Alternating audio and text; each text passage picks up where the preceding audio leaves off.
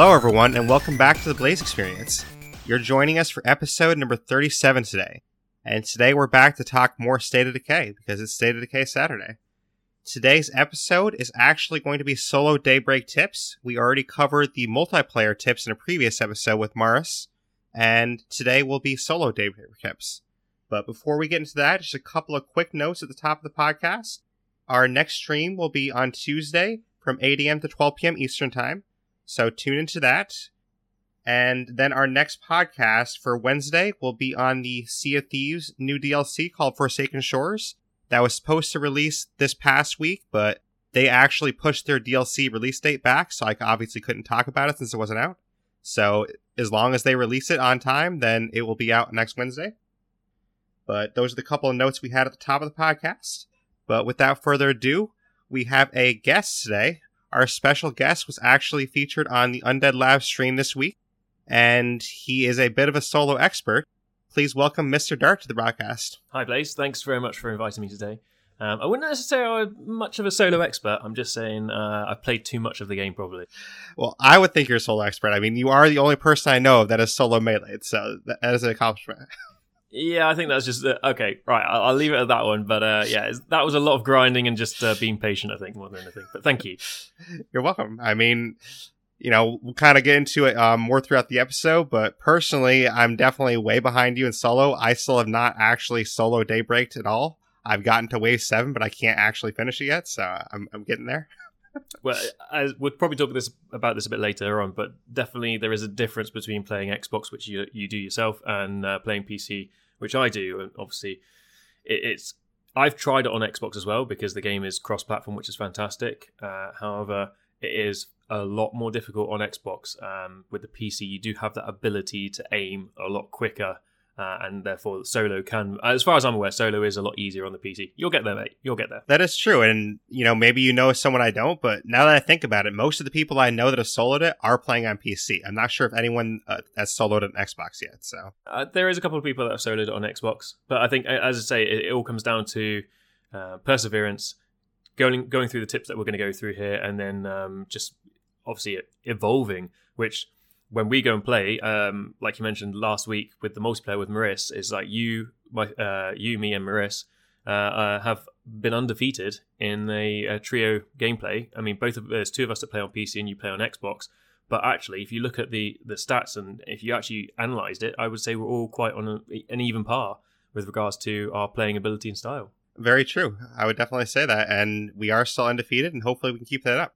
Exactly. And I agree that I will get there at some point. Just I think I need to practice it more. I mean, I think in total I've only tried about eight times now, so I haven't tried a ton. So I think you know eight tries is not that bad. I haven't beat a solo maybe, but no, exactly, exactly. It, it, it again it is you're waiting for other people to either exploit a certain loophole or find a way of dealing with a certain scenario that you may have not dealt with yourself, and then you can use that to get yourself to that solo level. The fact that you got to wave seven just shows that you are pretty much there already. Wave seven, I personally think, is one of the easier waves because you're not having to deal with the pure amount of zombies. It's just uh, the juggernauts and right. It's just a bunch um, of juggernauts and ferals. Exactly. And there must have been something when you got to wave seven, there must have been something from previous waves that have possibly pushed you back a bit further. Maybe like you lost a, um, a wall, or maybe the technician was actually damaged a little bit and you haven't been able to uh, heal him up between waves. Um, I haven't seen your wave seven, but the fact you've got to wave seven definitely means that you'll definitely get that solo daybreak in, in, a, in a matter of attempts. Yeah, I think what actually happened is I got to wave seven, but I had a wall down still and I ran out of wall kits, so I couldn't repair the wall. So that, that's a big go. problem. So that does something there. but yeah, um, do you want to get into a little bit about your streaming? Because uh, for anyone that didn't know, you are a Twitch streamer and you're a very good streamer, and I would definitely recommend anyone check him out. So he is a very professional streamer. Mr. Dart does a great job, and he talks to his chat all the time. And I would definitely recommend anyone check him out. But do you want to talk a little bit about how you stream or some of the games you play? Yeah, of course. I can talk about uh, about a bit about myself. Um, my name's been mentioned. You know, you know, I'm a Twitch streamer. Um, I have always been into gaming. Um, since I was young, playing through Commodore 64, Sega Mega Drives, Genesis, up through um, Dreamcast, then onto Xbox when it came out. Um, I've always been interested in watching other people play games. Now, I've enjoyed playing games myself, but I've never been as good as, say, my brothers who had the consoles. And I loved sitting there and watching them play games. Um, and when I came around to being able to actually play a game myself, I realized that it's quite lonely in my current situation, uh, just playing on my own. And so I thought, do you know what? Other people, I enjoyed watching games, so other people might enjoy watching me. So I decided, okay, let's just get Twitch up. I'm just going to have a bit of fun. Uh, and I do pride myself in trying to be better or trying to best myself. I, I don't see it as a competitive, what uh, a competition at all. It's more I enjoy playing games, and I know that other people will enjoy watching me play games, and that's why I do the streaming. The fact that people come in and talk is lovely, and I love to interact with people. Uh, you'll notice from some of my streams that I, I I can talk constantly for hours and hours if I need to. I mean, that comes from my background. I'm an air traffic controller, so I have to talk to the aircrew. Sometimes I have to overstep them if they're bit, if they're not doing the right things.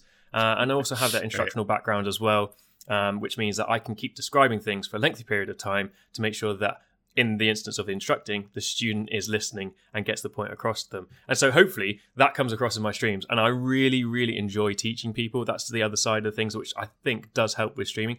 You've got to be not just an entertainer with regards to how well you play the game, you've got to be an entertainer in how well you describe the game, how you interact with your chat, how you are passing on your knowledge to chat. And I feel that I I do have that ability and I really enjoy doing it, which hopefully it comes out in the passion in my streams. It definitely does, honestly. It, you seem very passionate. You're, you're definitely very knowledgeable. And like you said, I've seen you a lot of times in stream trying to teach people things. And that's exactly what you have to do. I mean, if anyone out there, you know, is wanting to think about becoming a streamer, those are the kind of things you want to do because if somebody goes into your stream and they see you playing well, they might stick around for a little while. But if you're not talking to them, then they're probably going to go on to the next guy. Exactly, uh, and that's one thing that I I do try and get involved with my stream as well. Is if you are interested in streaming, you are a new streamer, come and have a chat with me and come and join my Discord, and I will help you out with whatever you need to do. Whether that's talking about your overlays, whether that's talking about the way you need to present yourself, how you do deal with social media, how you interact with your chat.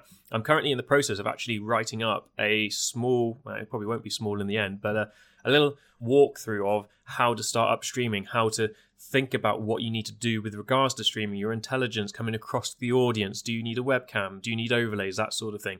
Um, so hopefully it will come across and be useful for people. It's nowhere near complete, but I will let you know when it's done, and maybe we might do another podcast on it. Yeah, definitely. That sounds like a lot of fun, and I know a lot of that stuff you're talking about. I don't even have myself yet because, for me personally, streaming is just something that I enjoy doing on the side. I mean, this podcast is what my passion more so is. So, like for example, having a camera. I don't even have a camera, so people can't see me on the stream because I don't have a camera hooked up. So I don't have that yet.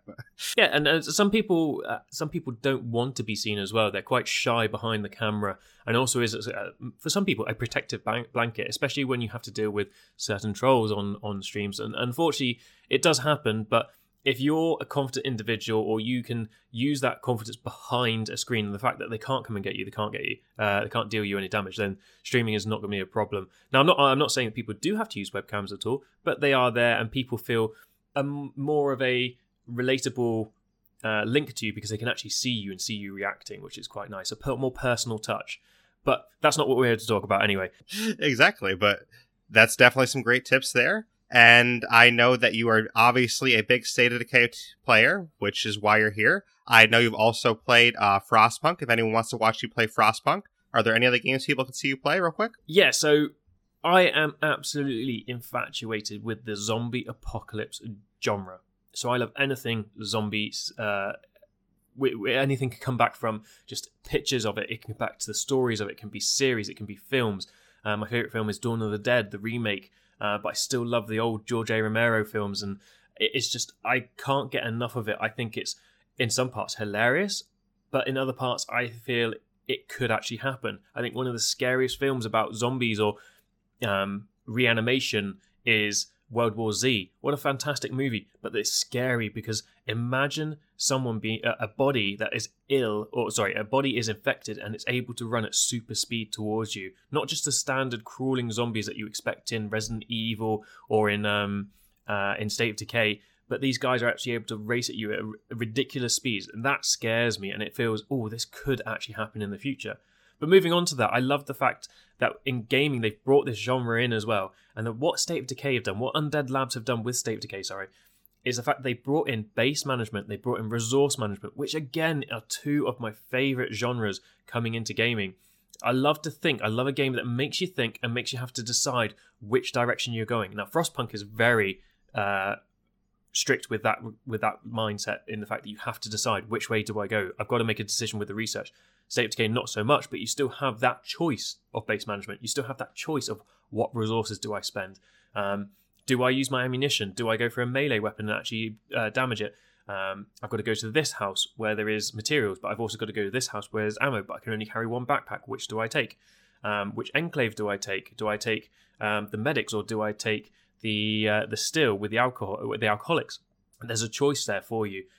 Uh, and that moves me on to what other games that I do play. I love, in, uh, as I said, base management, resource management. So you've got Factorio, you've got Frostpunk, you've got, I've just started They Are Billions, which again is a zombie related game, but base management, resor- um, not necessarily resource management, there's a little bit in there. But that's not just all of me. I, am a very much a variety streamer. Um, and as of tomorrow, let's see, it we um, so on the Friday, uh, just before this gets released, um, I'm going to start playing Forza Horizon 4. Uh, I'm absolutely in love with the Forza series. Um, I've got an Xbox, love the racing side of things, and that comes from playing with my little brother, who again loves it as well. We play loads and loads of Forza. Um, I play that. I love the Call of Duty franchise as well. So I'm not massively into first-person shooters, but the Call of Duty franchise. I have put my hand at PUBG, at Fortnite. Not especially that great at it. I am getting better, and obviously Daybreak has helped me out a lot with that. But um, yeah, I do a lot of variety streaming, and they're the main ones that I'm uh, I'm going to be playing at the moment. Obviously, big releases coming out in the future that I will also be trying to get onto the channel. And there you go. That's a lot of variety there, so people can check that out. And I uh, know Forza, for example. I'm actually going to cover that for at least one episode in the podcast, so that'll be something that you know people can look forward to hearing here as well. That'll probably be you know the week after it releases. I'll cover that for at least one episode, so that'll be something to look forward to. But you were mentioning with State of Decay some of the differences there, and I really like how you're mentioning that because a lot of zombie games, I feel like the point of the zombie game is okay, here's a machine gun, you know, go have fun. Like, and that's all the game is. Just, you know, here's a machine gun, go shoot some zombies. And there's no actual other elements to it. Like, State of Decay has those other elements where there's base management, there's decisions, you know, there's enclaves you can talk to, there's different leader types you can choose. A lot of zombie games, like you mentioned Call of Duty, for example, if you're playing Call of Duty Zombies, I mean, there's a little bit of other things to it, but more or less, if you're playing Call of Duty Zombies, it's just here's a gun, go shoot something. Exactly. Uh, most zombie generated games, I think that's a word, um, it are very much based on the survival instinct. Resident Evil, you're trying to follow a storyline of of um, as a detective, you're trying to actually build this case up. However, uh, you are trying to survive.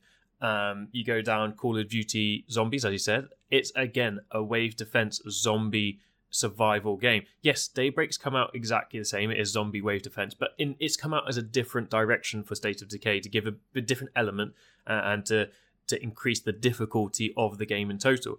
Um, which again, something we covered in multiplayer, something that we can cover a bit later on.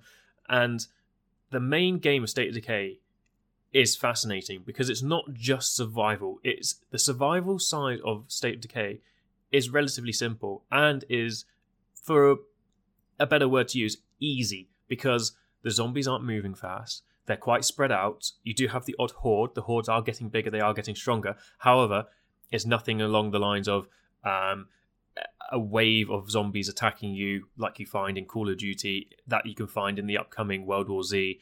Um, and then adding that extra in that extra element of base management. What do I build? Do I build an infirmary? Do I build the workshop? Do I build beds?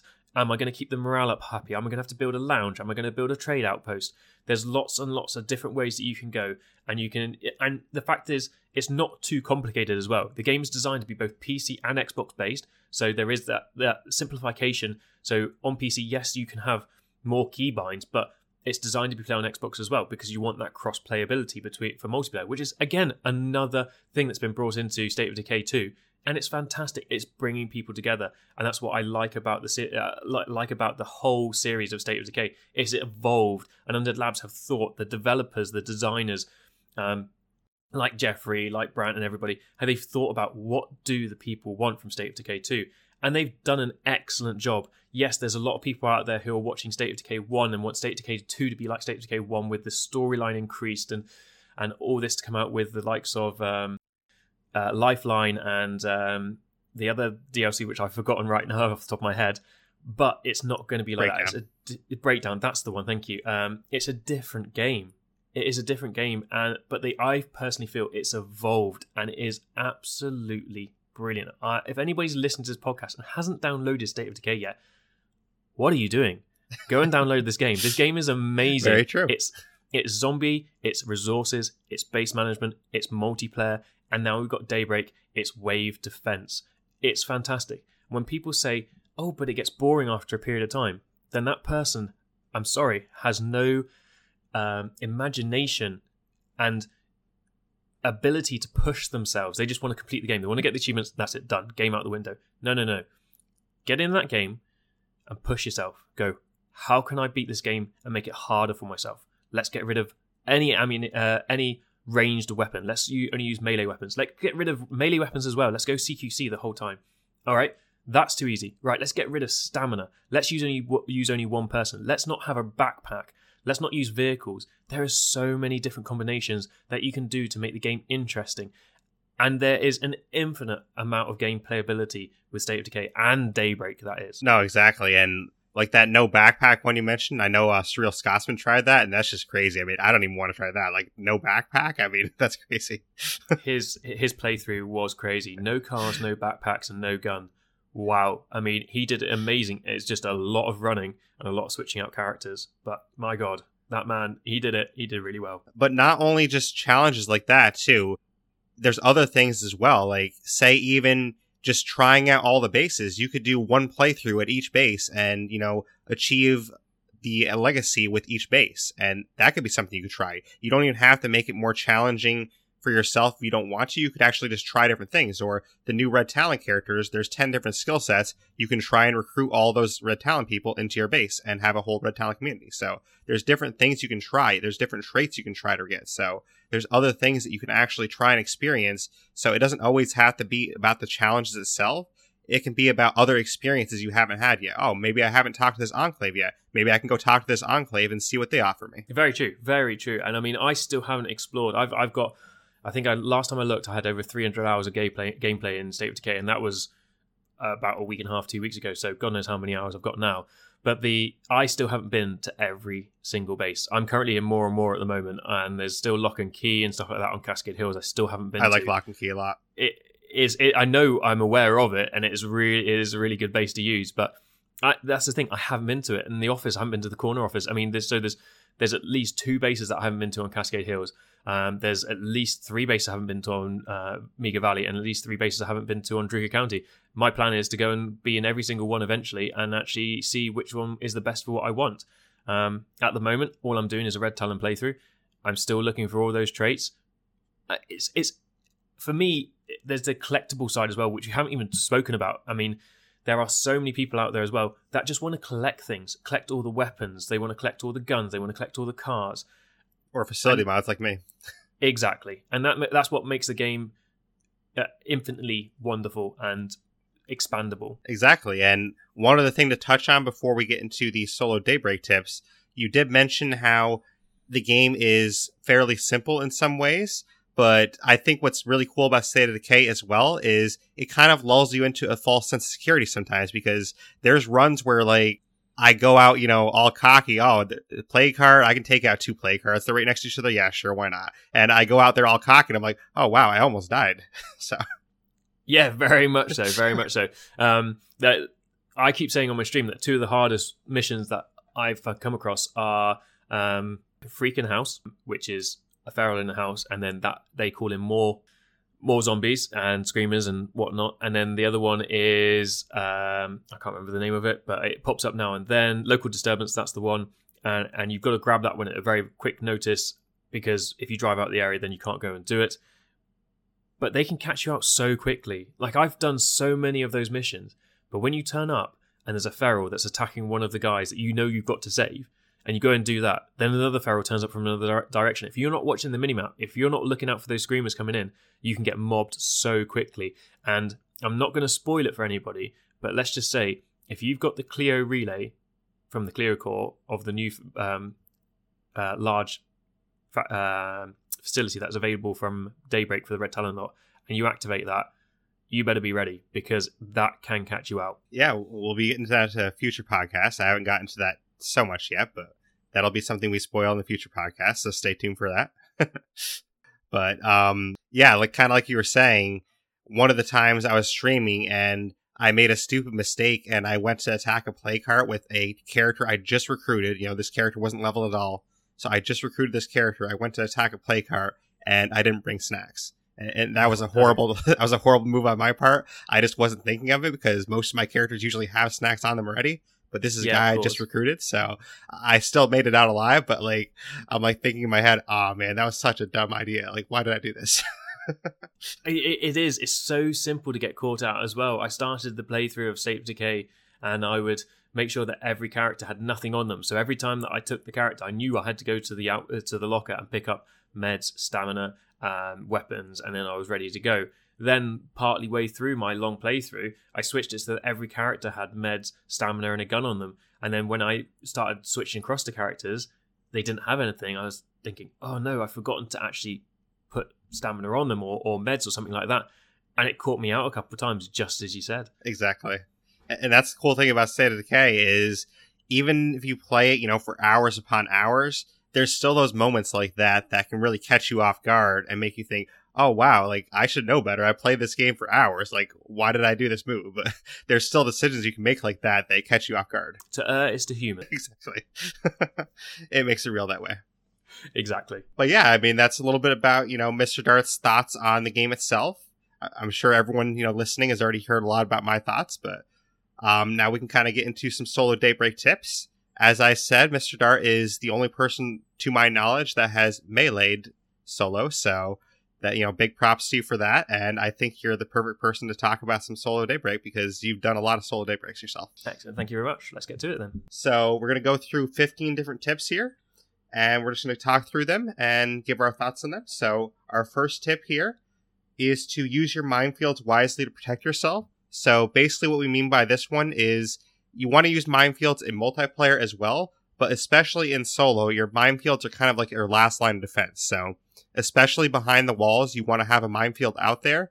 And then in the later ways, you want to have some minefields out front to kind of slow down the zombies that are coming in. That way, it kind of cuts your work in half for you. Exactly right. Exactly right. Um, what my initial setup is always going to be the blast rifle, which we'll cover a bit later on, the uh, battle axe, uh, again, which we'll carry cover a bit later on, and then the minefield. Not the pyro minefields, the normal deployable minefields.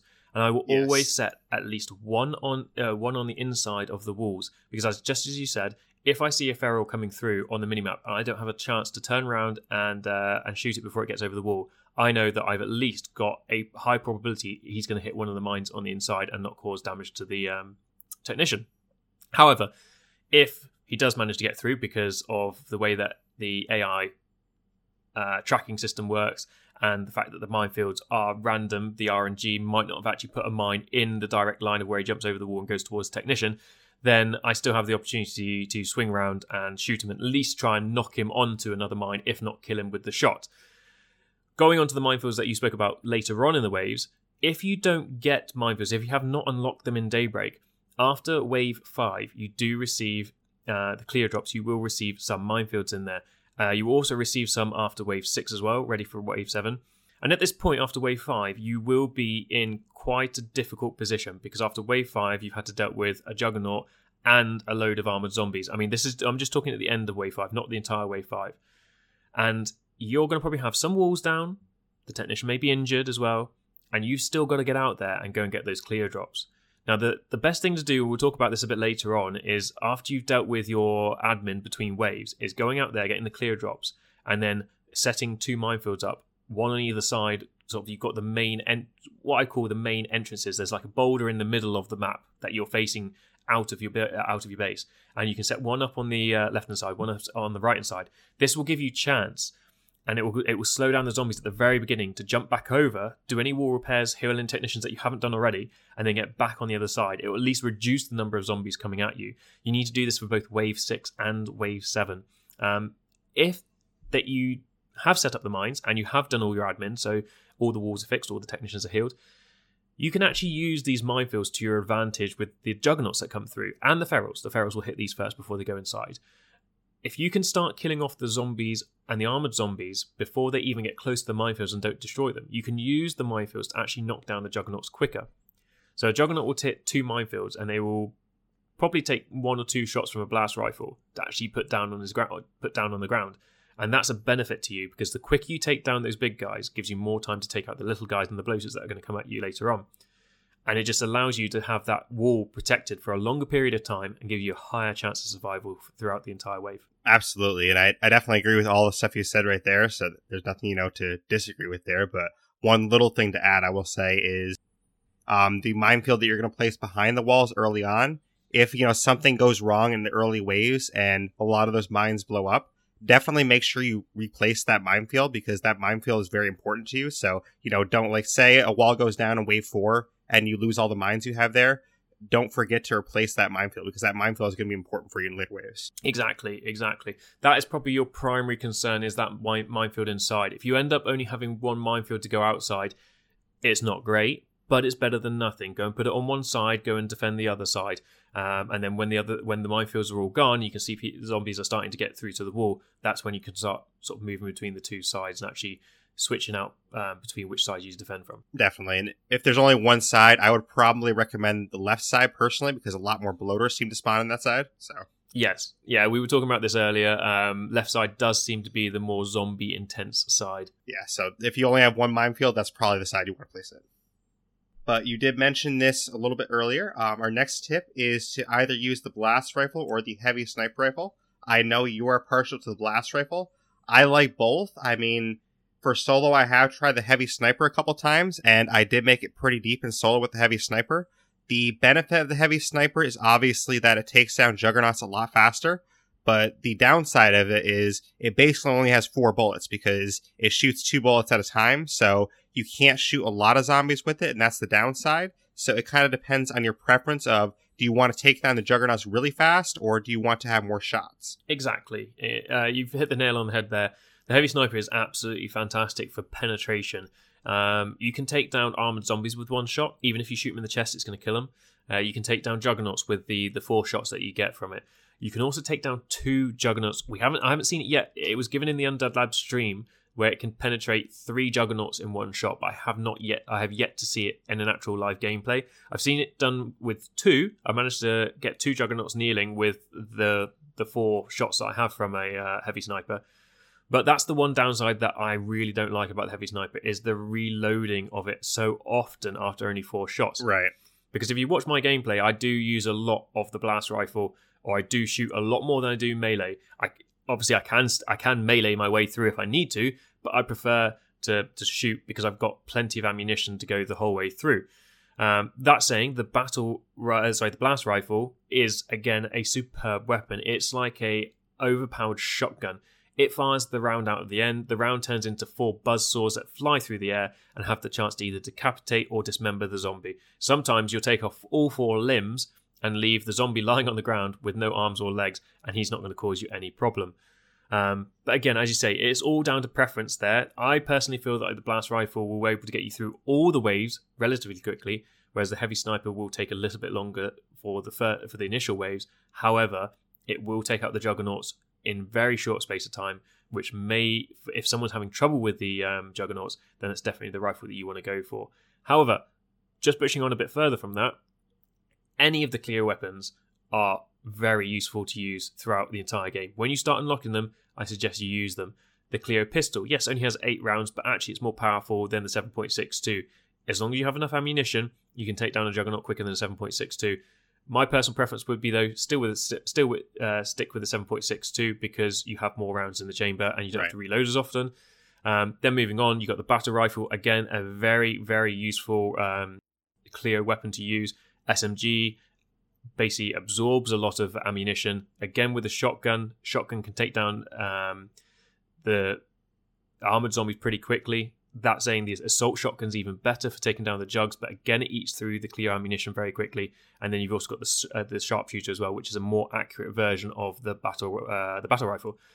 And that brings me on to the point about the battle, uh, the, sorry, the sharpshooter and the heavy sniper is the fact that they are extremely accurate weapons. If you can't aim accurately, then you are going to waste ammunition with those guns because they have smaller capacity magazines and they're very accurate. If you aren't as accurate or you don't want to be as accurate, then definitely go for the battle rifle or the blast rifle. Right, and I will say, um, for those Cleo weapons, the one I definitely wouldn't recommend though is probably the machine pistol because that eats ammo way too fast. So yes, definitely, I'm very inaccurate. Yeah, so do not use the machine pistol. It's not going to help you at all.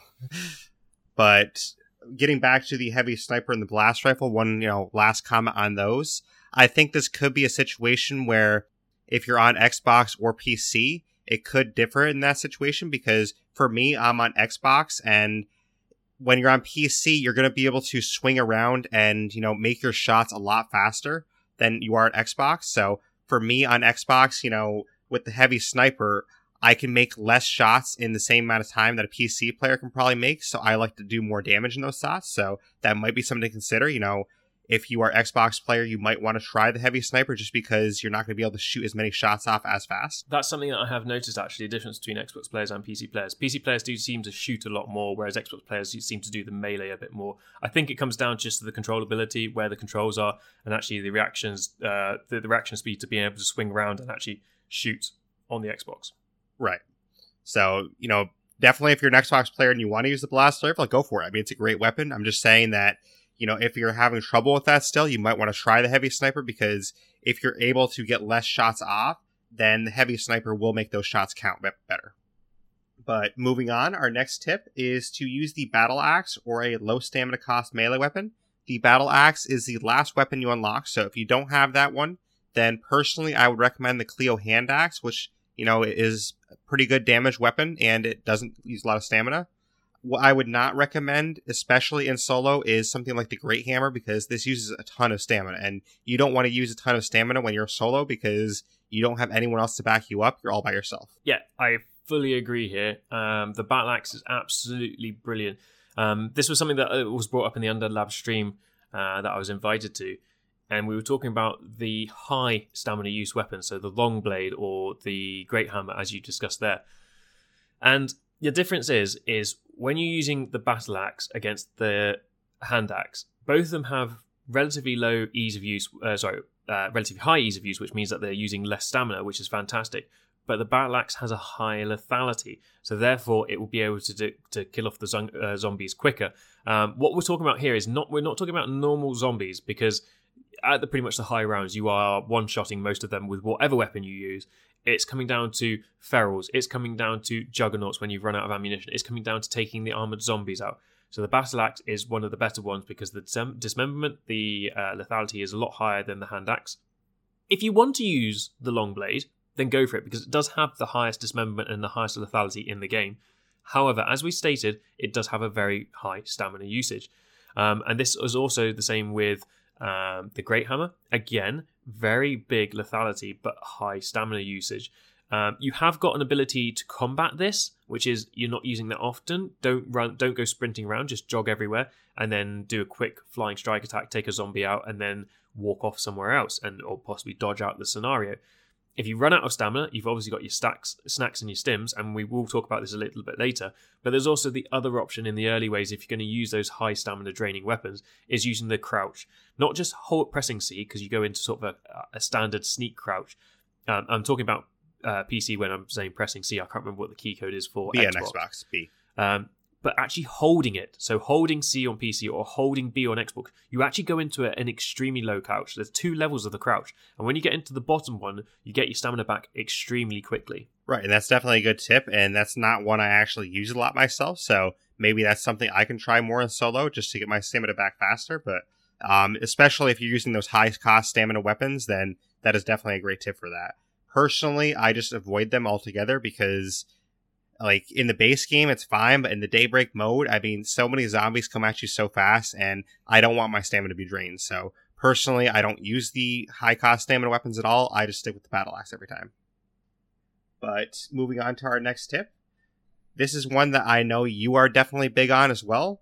You have to pay attention to your minimap, especially in solo, because in solo, you have no one else to watch your back at all. I mean, technically, you have the NPCs, but the NPCs aren't going to, you know, have as much intelligence as actual human will. So these NPCs won't be able to help you out and call out, oh, hey, there's a Juggernaut coming. They're not going to do that for you. So you have to pay attention to your mini map and know, okay, on my mini map on the right hand side, I have a Juggernaut coming. Left hand side, I have a bloater. That way you can spin around really quick and hit that bloater before it comes towards you. Yeah, you've hit the nail on the head again.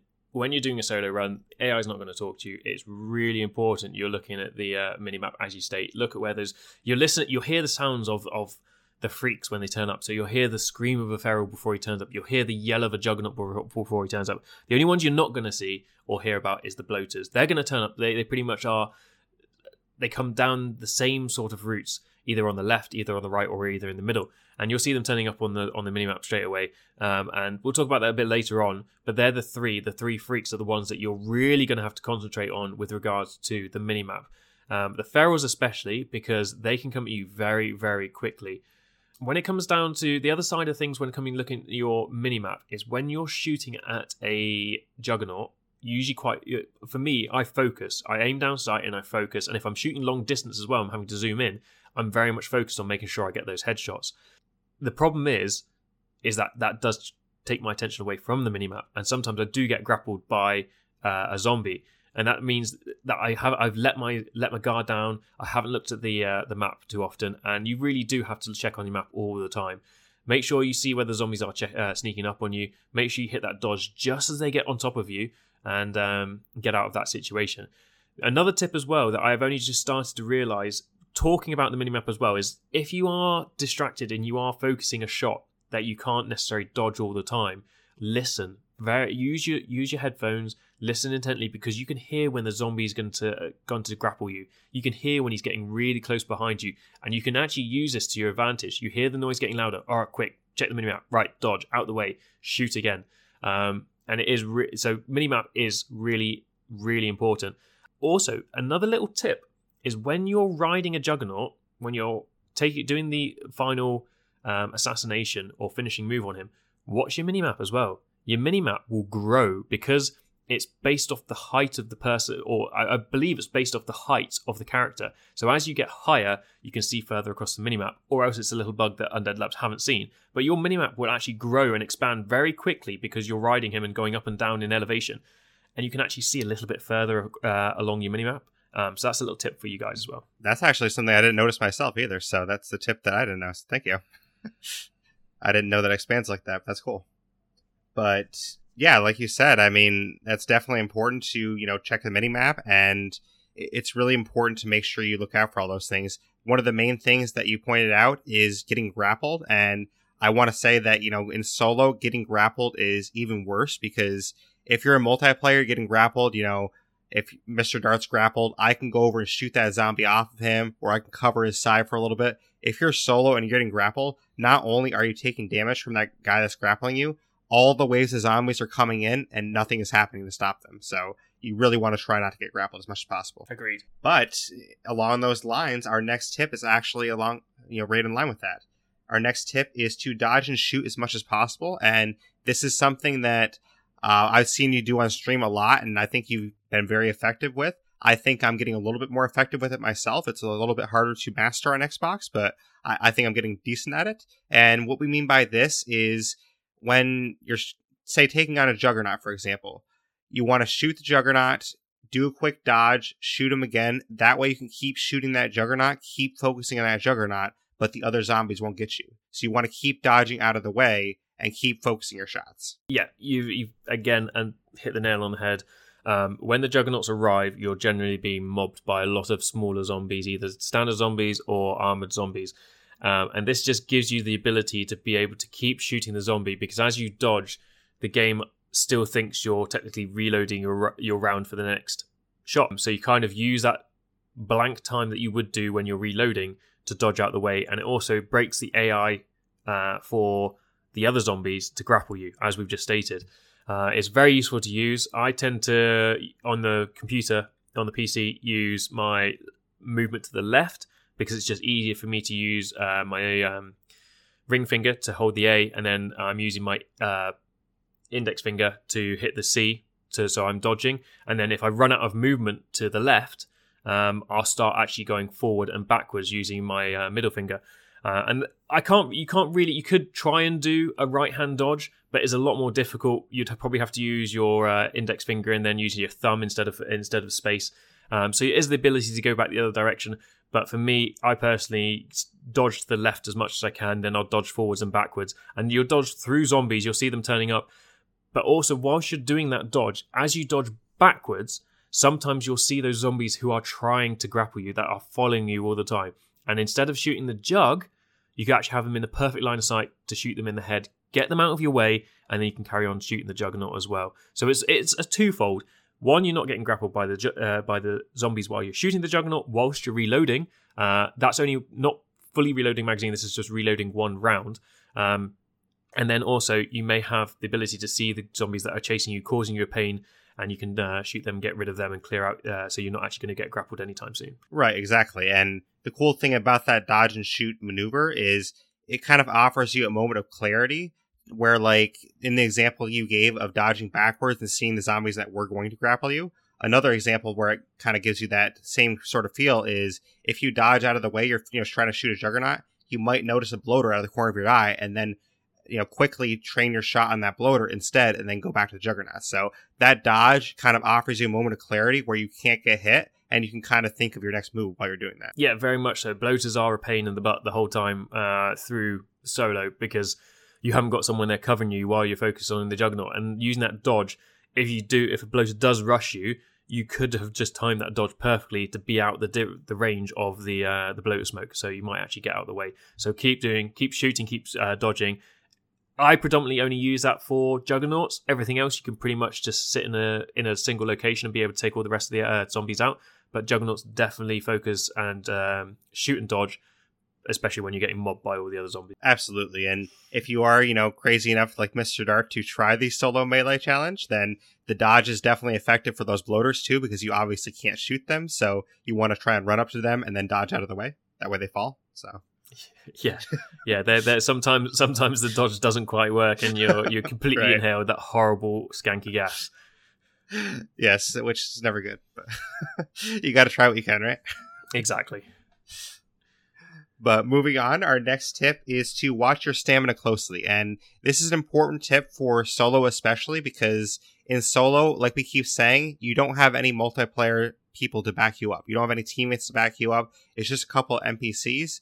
And the stamina that you have, that's all the stamina for killing the zombies. So if you're fighting a bunch of zombies and you suddenly run out of stamina, then you're in a really bad spot. I mean, obviously, you can use snacks and stims, which you want to do, obviously, in that situation, but you want to try and avoid getting all the way drained on your stamina as much as possible because the more you get all the way drained, the more you have to recover that stamina. And then all that time that you're recovering stamina, you're either getting hit by zombies or zombies are tearing down your walls. Yeah, exactly. Everything uses stamina. Climbing walls, striking zombies, doing flying strikes, dodging, running, sprinting. Uh, sorry, not the running, but the sprinting uses up your stamina, and that is going to be your biggest problem with the solo run. Is going to be your stamina at the very beginning. Now, don't get me wrong, you have got enough ammunition. The fact that you can stand on a spot and shoot all the zombies in the first couple of waves without even moving from a spot. However, in the later waves, you are going to need to dodge. Thankfully, in the later waves, you do get your stimulants, which are much greater usage than snacks. But at the very first few waves, one through three, uh, I would definitely say try and hold on to your snacks as much as possible. Don't do too many sprints. Um, use your flying strike wisely. And um, when you have to recover your stamina, try and use the, the double crouch method rather than actually using a snack. If you need to use a snack, only use it in extremis, which is when you have to dodge out of a way of um, being grappled and then use a snack and then get out of the way again. For me, it's a last resort if I need to sprint, the only times I really sprint is to get across the. Let's say we go from wall one over by the Waffle House to wall five on the hotel side. That's the only time that I'll probably sprint across if I'm having to go and grab a bloater so he doesn't get across the road, or I have to get the, one of the zombies in the corner that the AI is not not destroying. Um, other than that, Try just jogging. Don't sprint. You don't need to sprint everywhere. The walls will hold up fine enough, and your AI actually do do, do a pretty good job for you. Or if a wall goes down, you obviously might want to sprint in those situations too. But Yeah, I mean, it's it's not.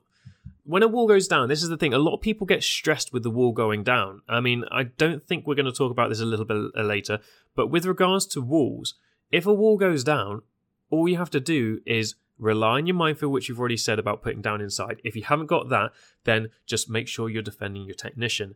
Zombies will beeline for the technician.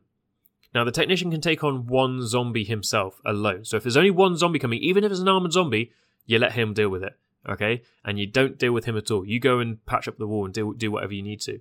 If there's multiple zombies coming, especially in wave 5, where armored zombies swarm you, you need to get in there and you need to be flailing like you're fighting um, Mayweather. There is nothing. You just need to keep going. There is, as if you've got blind luck going. You just need to swing that axe, swing that uh, mace. You need to do what you do need to do to defend the technician. But don't folk, don't get so sucked into when a wall goes down. When a wall goes down, your AI is going to be there to help you. Use your explosives, keep the zombies away, and repair that wall.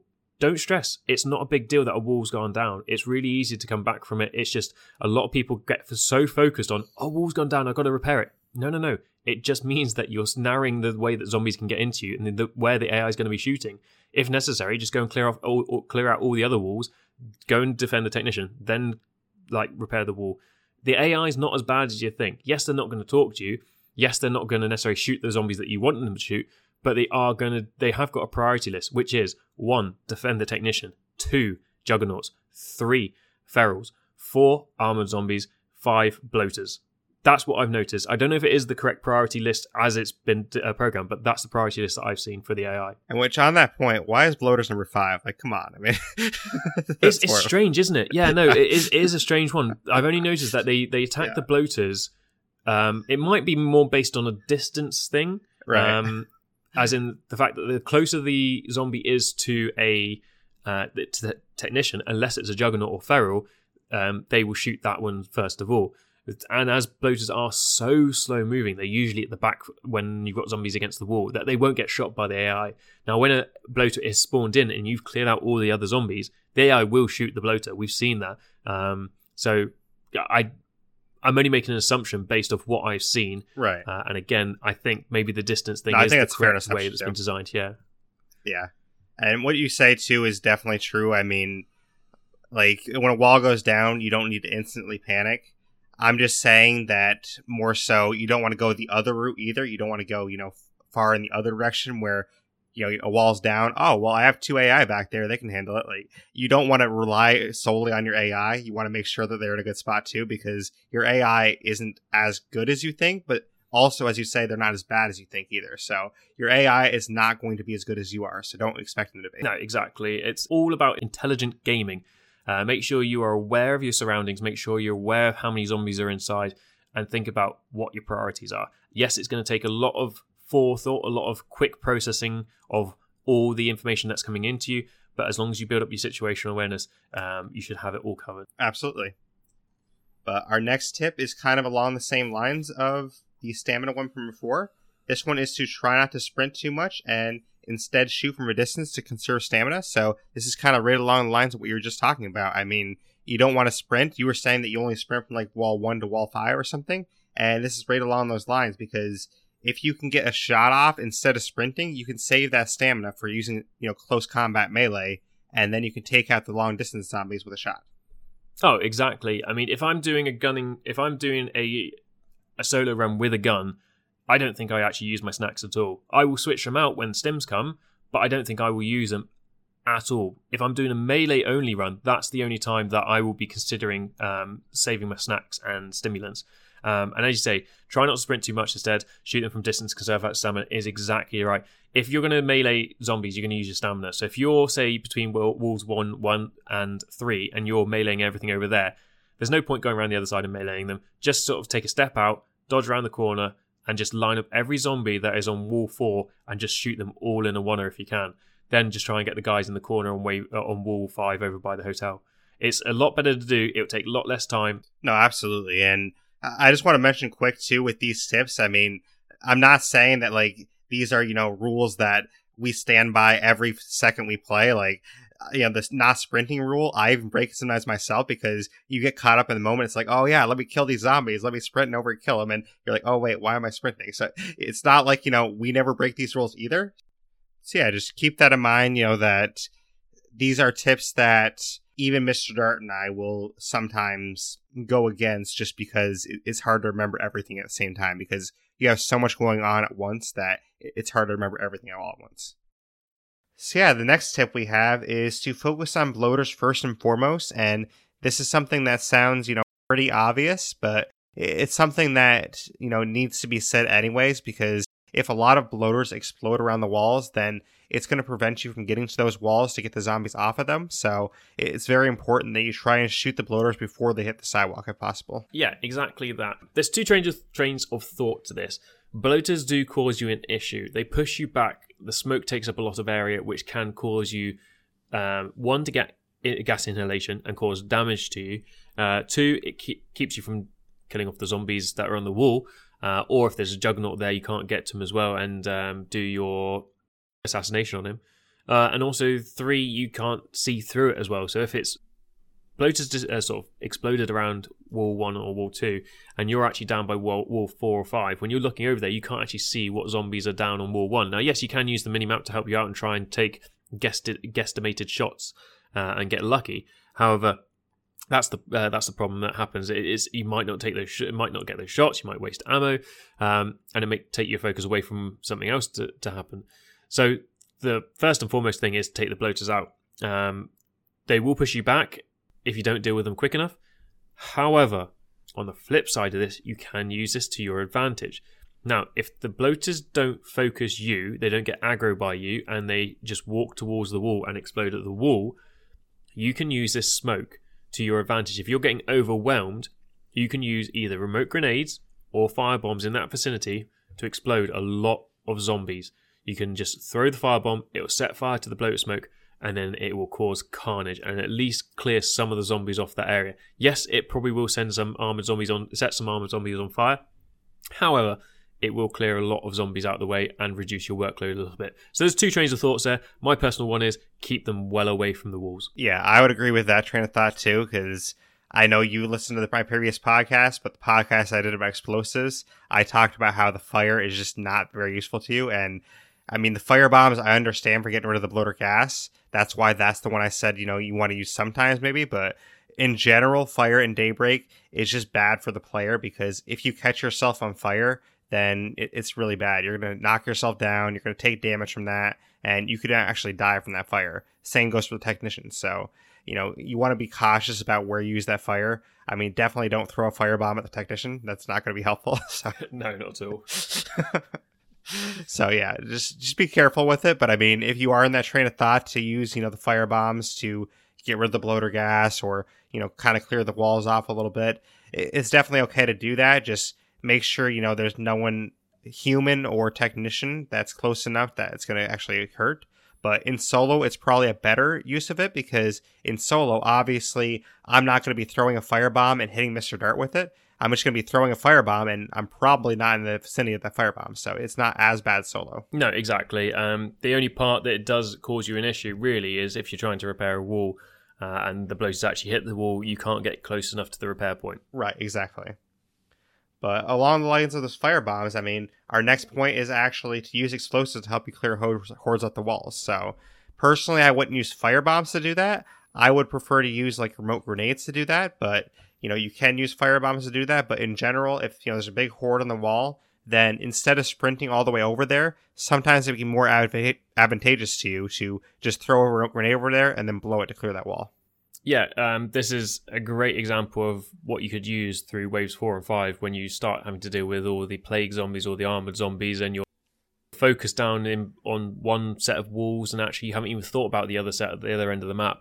Um, I, the only reason why I talk about fire bombs is that you can pick them up from the Cleo drops. Uh, it's not one of the things I would take myself because I've already spoken about I would take the minefields every time.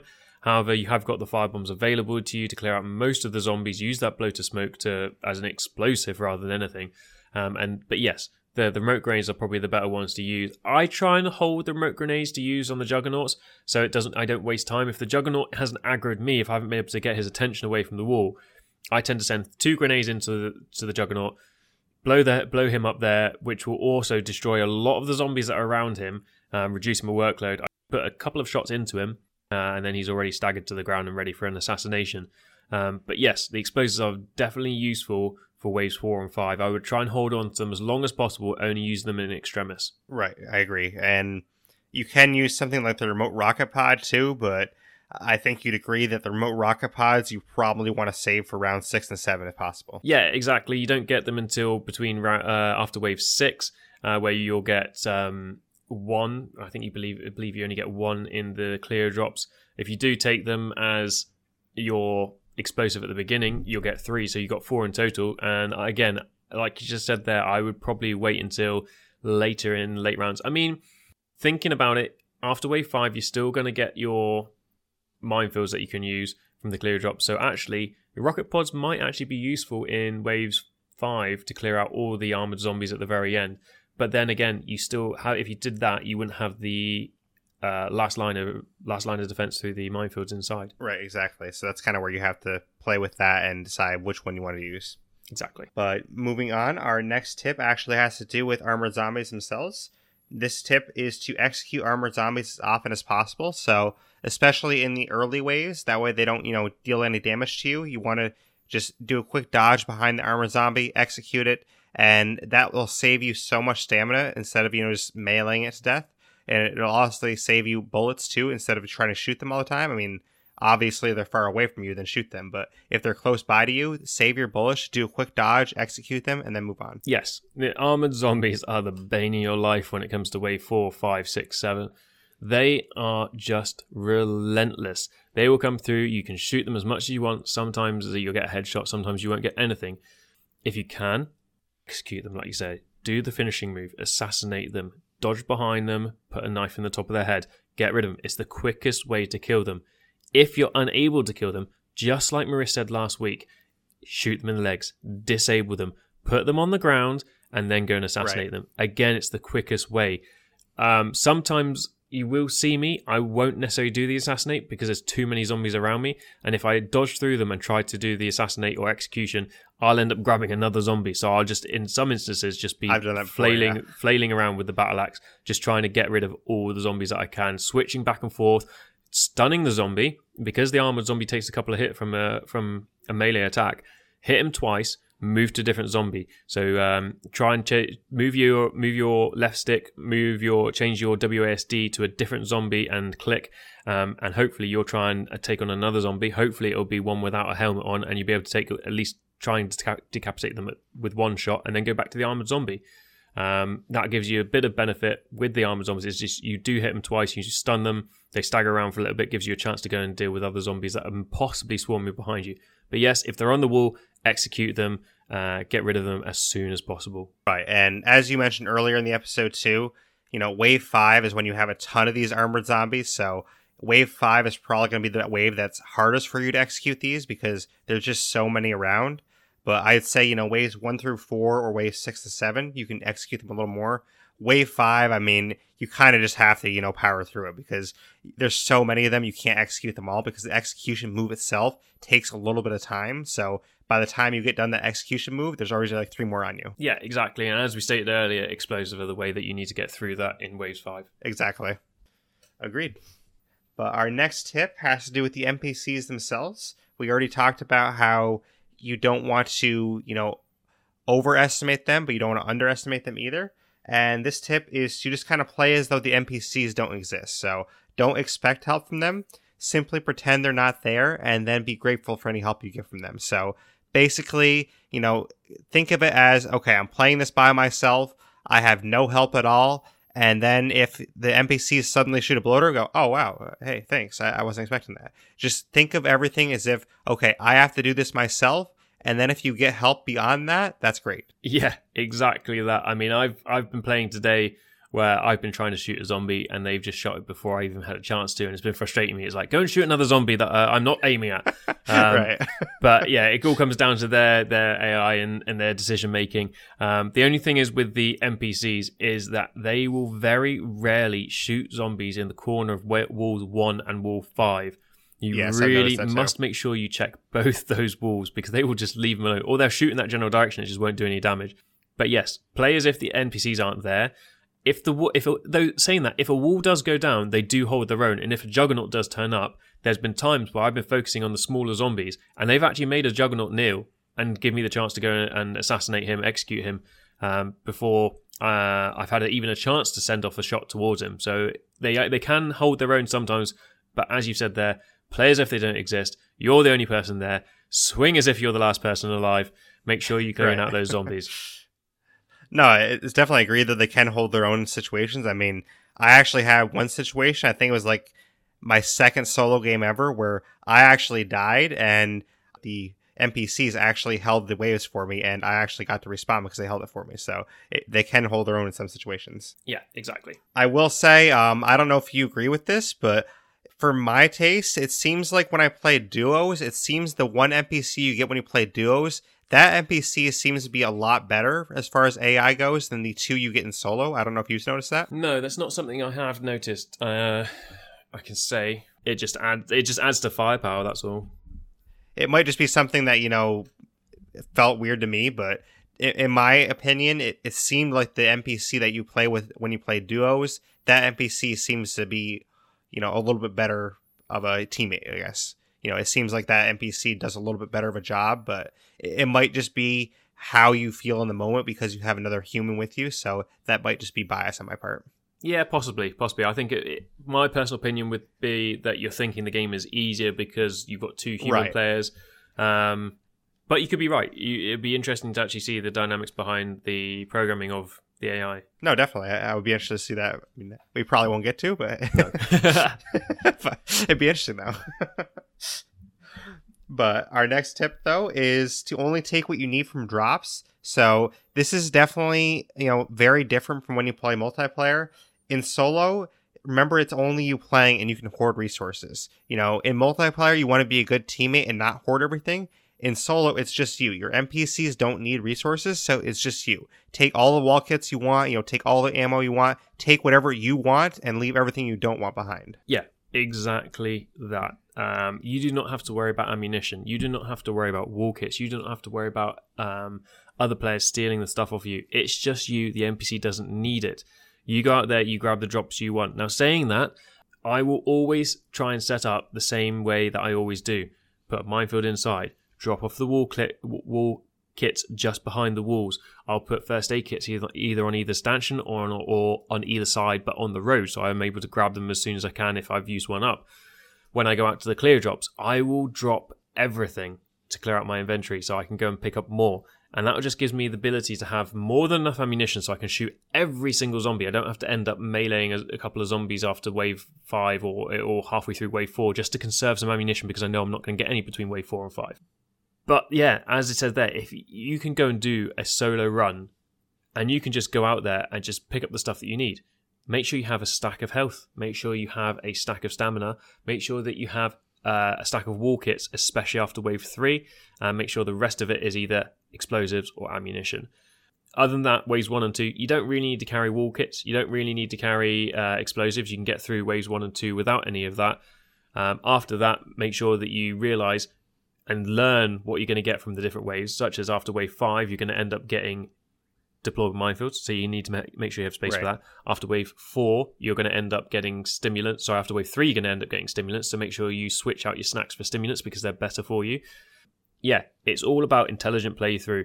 But with regards to the drops, you don't have to worry. You're the only one there. You can take as many resources as you want. You don't have to hoard them. And if you're going to use a Cleo weapon, make sure you don't take any of the uh, shotgun or 7.62 because it's just a waste of space. Right. And one other thing I'll note too is the Cleo ammo, if you are using Cleo weapon, you know, don't be so concerned with grabbing Cleo ammo because remember these drops are set up for up to four player games. So there's way more Cleo ammo than you ever need. Like all the Cleo ammo you get, you're never going to use all that. So you know you don't have to be that concerned with taking Cleo ammo.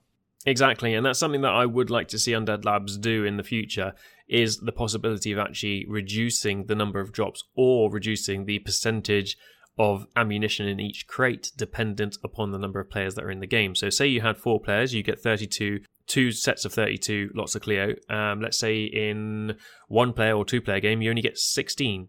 It's an interesting concept. It would definitely make you think about, oh, I can't use Cleo ammo for the entire game. That is true. I, I like that. Um, I would think they'd have to reduce the contents in the drops instead of the drops themselves because there is that one achievement where you have to get the 25 drops. So I Yes, don't think they can yeah. reduce the drops themselves, but but yeah, definitely a good tip. Um, hopefully, you know, they do that in the future because that would make it a little bit um, more fair, I would think, because there's an overabundance of ammo that you don't need in solo, so you never have to worry about ammo. Which in the multiplayer game, like if you're playing four player, we both know that in four player you really have to worry about ammo because everyone's using it.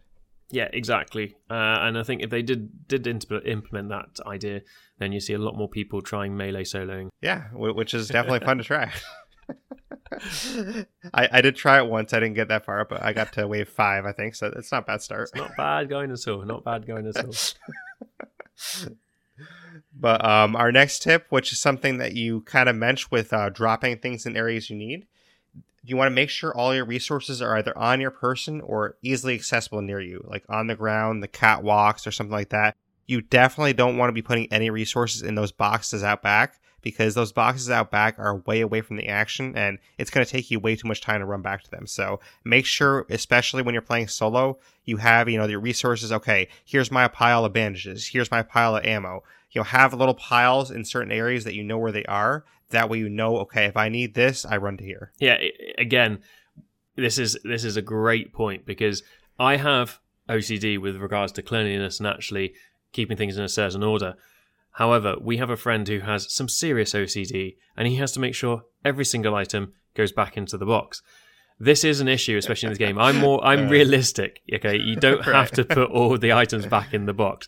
You need them to have them on hand where they are going to be resourceful, where you're going to be able to grab them quickly. Um, and instead of when you, we've discussed in the multiplayer earlier today when we were playing, is like we were we were dropping items on the floor for each other. It's like we don't need to run back to the boxes to drop everything off. Um, we can just literally drop on the floor, pick it up, and it's gone. Or you just put it in a little area that you use it for. Now you'll see that. See again, when I'm playing solo, I would do exactly that. I have the wall kits um, dropped behind the wall, ready to go. I have the um, first aids uh, put on either the stanchions either side, or put on the ground either side, but in line with the stanchions on the main road.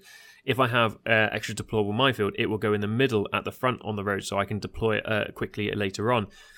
However, it does start to go a bit downhill for myself when later on I kind of be I'm, I'm ditching everything out my inventory so I've got room so I can go and get all the Cleo drops.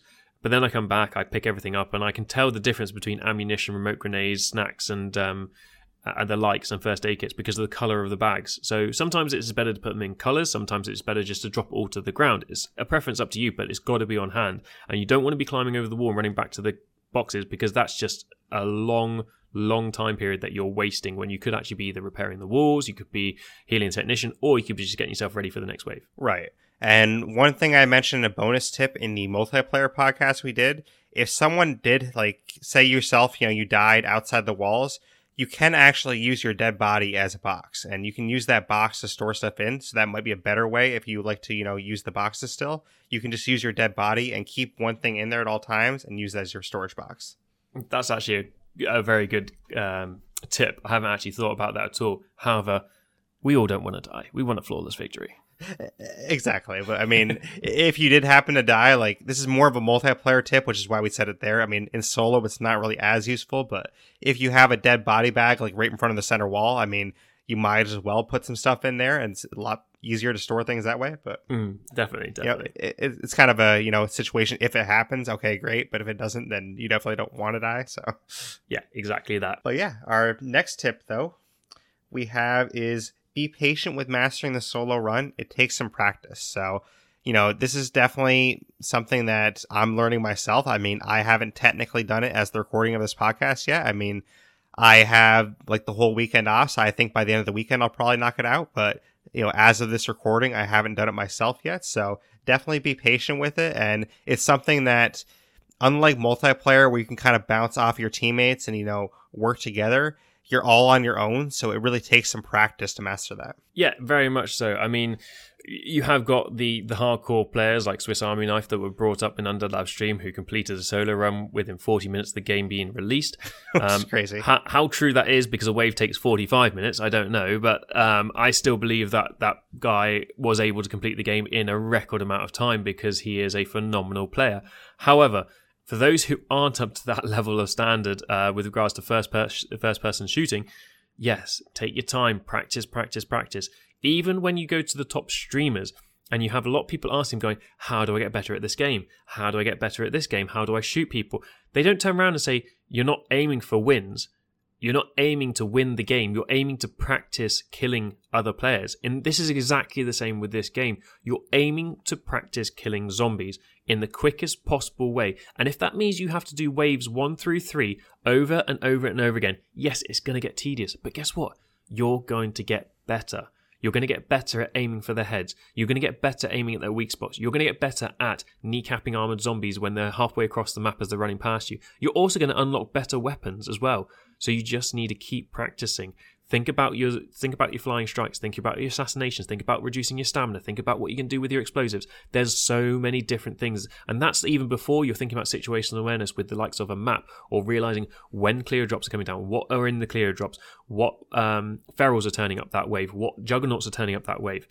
Thankfully, I, I've played it so many times that I pretty much know what's going to be turning up next, so I can plan for that action to happen and when you've played the game enough, you'll also be able to master the solo run by knowing exactly what's coming up, how many rounds you've got in your magazine, whether you need to reload, whether you need to chuck a grenade across the other side, whether you need to jump inside and actually do some um, healing of the technician if you've got time, or repair a wall, because sometimes you do have that. In the middle of a wave, you've got time to jump inside and actually repair a wall before you have to get back outside and deal with the rest of the zombies.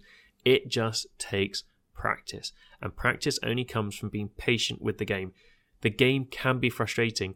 I've got so wound up so many times when either that I've had a game freeze or whether that I've I've actually lost um, a daybreak because I've been stupid and haven't actually followed my own rules.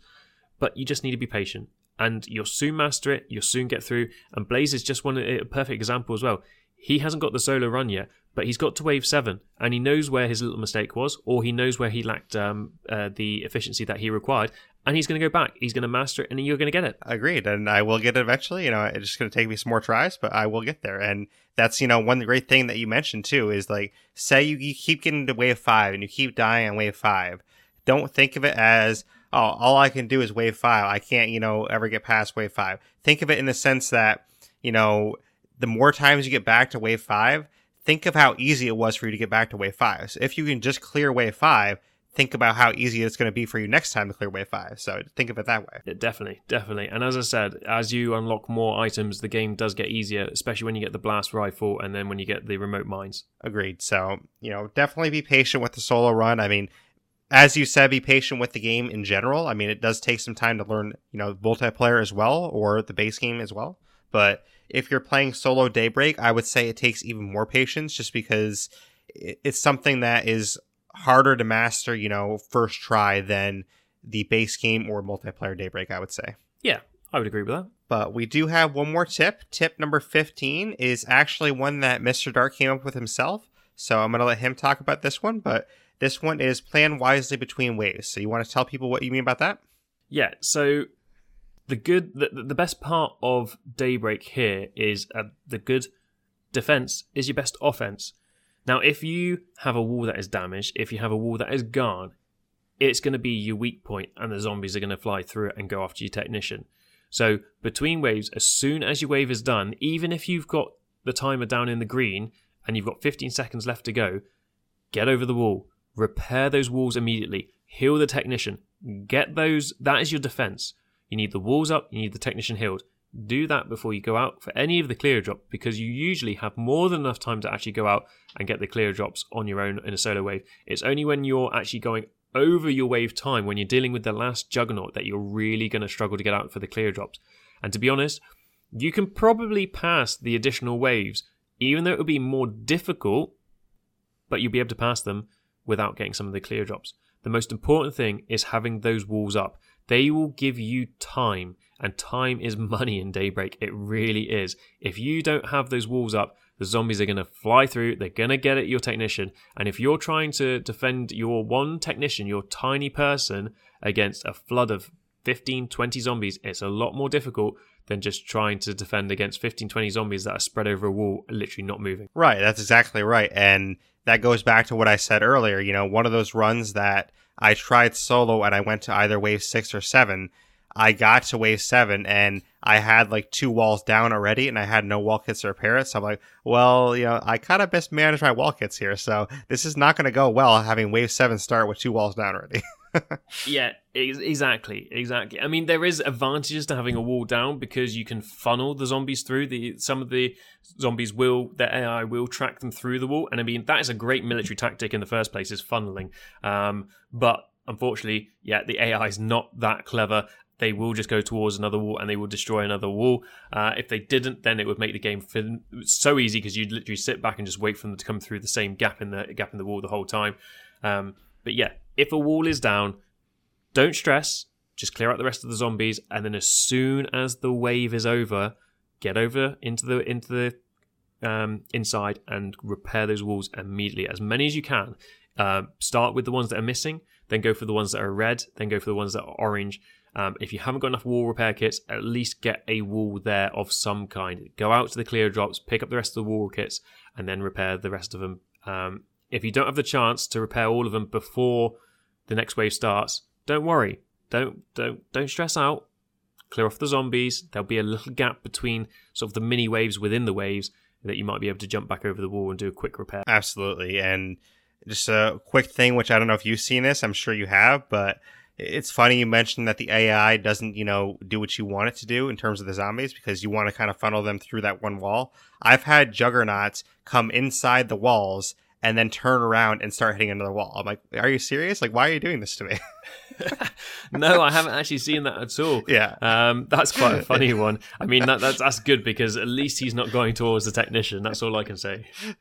But I'm like, why are you doing this? Like, he comes in the down wall, he turns around and starts hitting another wall that's still up. I'm like, oh my god. it only happened to me once or twice, and I'm like, I can't believe this is happening right now. He's like, he wants to take down all my walls. yeah, he, know, he knows the plan, doesn't he? Take down as many walls. You haven't got that many repair kits. exactly. He's like, all my friends must come through. so yeah, I thought that was kind of funny, but but yeah, as you said, you know, definitely make sure those walls are priority and.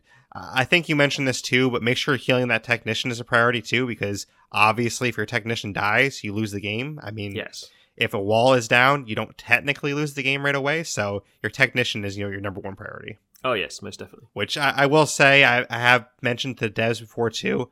It is kind of frustrating with that technician sometimes. Like you go to heal him and you bump him ever so slightly, he gets knocked off his computer. He has to reset his computer. So I hope they fix that in the future where you can actually heal the technician more. You know, I don't know what word I'm looking for, but a little bit easier where it's you know more intuitive to heal them because if you're healing yourself you can heal yourself whenever you want if there's zombies you know nearby you can heal yourself real quick as long as there's no zombies on you you can heal yourself and that's what i think should be the same thing with the technician because the technician is another person so i think you should be able to heal him when there's no zombies on him but remember, he's working with very intricate and delicate machinery. He can't be pushed around too much. So I think it's a really good concept in the fact that he can't be moved. He's got to be stood in one place exceptionally still so you can put a bandage on him. I mean, for my taste, like I definitely get it if he's like you know a couple feet away from his station, but yeah, all yeah. I really want is like if he's next to his station, like if he's literally right next to the station, you should be able to heal him. Like I understand, you know, if he's yeah. a little bit away from there, but if he's right next to, I mean, come on, like I shouldn't have to wait for him to sit sit at his computer before he actually gets healed. No, I agree with you. I agree with you definitely. Yeah it's just very frustrating sometimes when you lose because I'm like, I, I want to heal you. I want to heal you. Please, you know, type away at the computer. Please type on your computer. I want to heal you. I've had it. I've had him once hidden in the corner. I was like, dude, your computer's over here. I can't do anything with you stood and sulking in the corner, man. Get your exactly. ass back over to that computer. exactly. They really got to pay that guy less, honestly. Like we do yeah, all the work for him. You know, he just types away the computer all day. Yeah, well, that's the point. That's the whole thing about being in the military and being a contractor, isn't it? Underpaid, overworked. exactly. but yeah, that's all the tips we have. Unless you have any, you know, last minute tips you want to give, but that's all the ones I have for today. No, uh, I think we've covered covered pretty much everything for a solo run through. Um, there's minor minor modifications for a melee run through. Uh, I have tried to put them in there, but other than that, pretty much covered them all. Thank you. Yeah, and thank you for coming on. You know, I think this is a great episode. I think you know people get a lot of value from this. They want to try a solo run, so thank you very much for coming on. No, thank you. It's been I've really enjoyed it. Uh, I look forward to the rest of your podcast and uh, doing some more daybreak with you. Yeah, me too. It's definitely a lot of fun, and you know, hopefully we can keep our undefeated streak with Mars running as well. definitely, definitely. But if people want to find you, where can they find you or get a hold of you? Uh, I'm on all social media. Um, obviously, I'm a Twitch streamer first and foremost. So if you want to find me, I'm on twitch.tv forward slash Mr. Darts broadcast. Um, if you want to find me on Instagram or on Facebook, again, it's Mr. Darts broadcast is the uh, the page that you can go to. If you want to find me on Twitter, then it's Mr. Darts broadcast because I only have 15 characters. That's also my gamer tag if you want to add me. It's Mr. Dart without the S broadcast.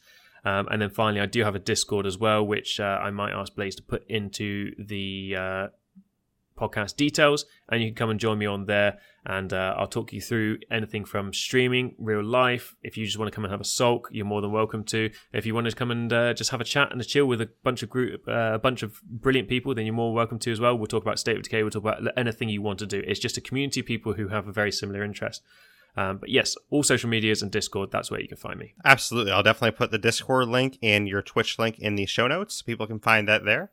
And for me, if you want to get a hold of me, you can either get a hold of me on Twitter or my gamer tag, which is the same thing. That will be Blaise XPerience, which will be capital B L A I S E, capital X P E R I E N C.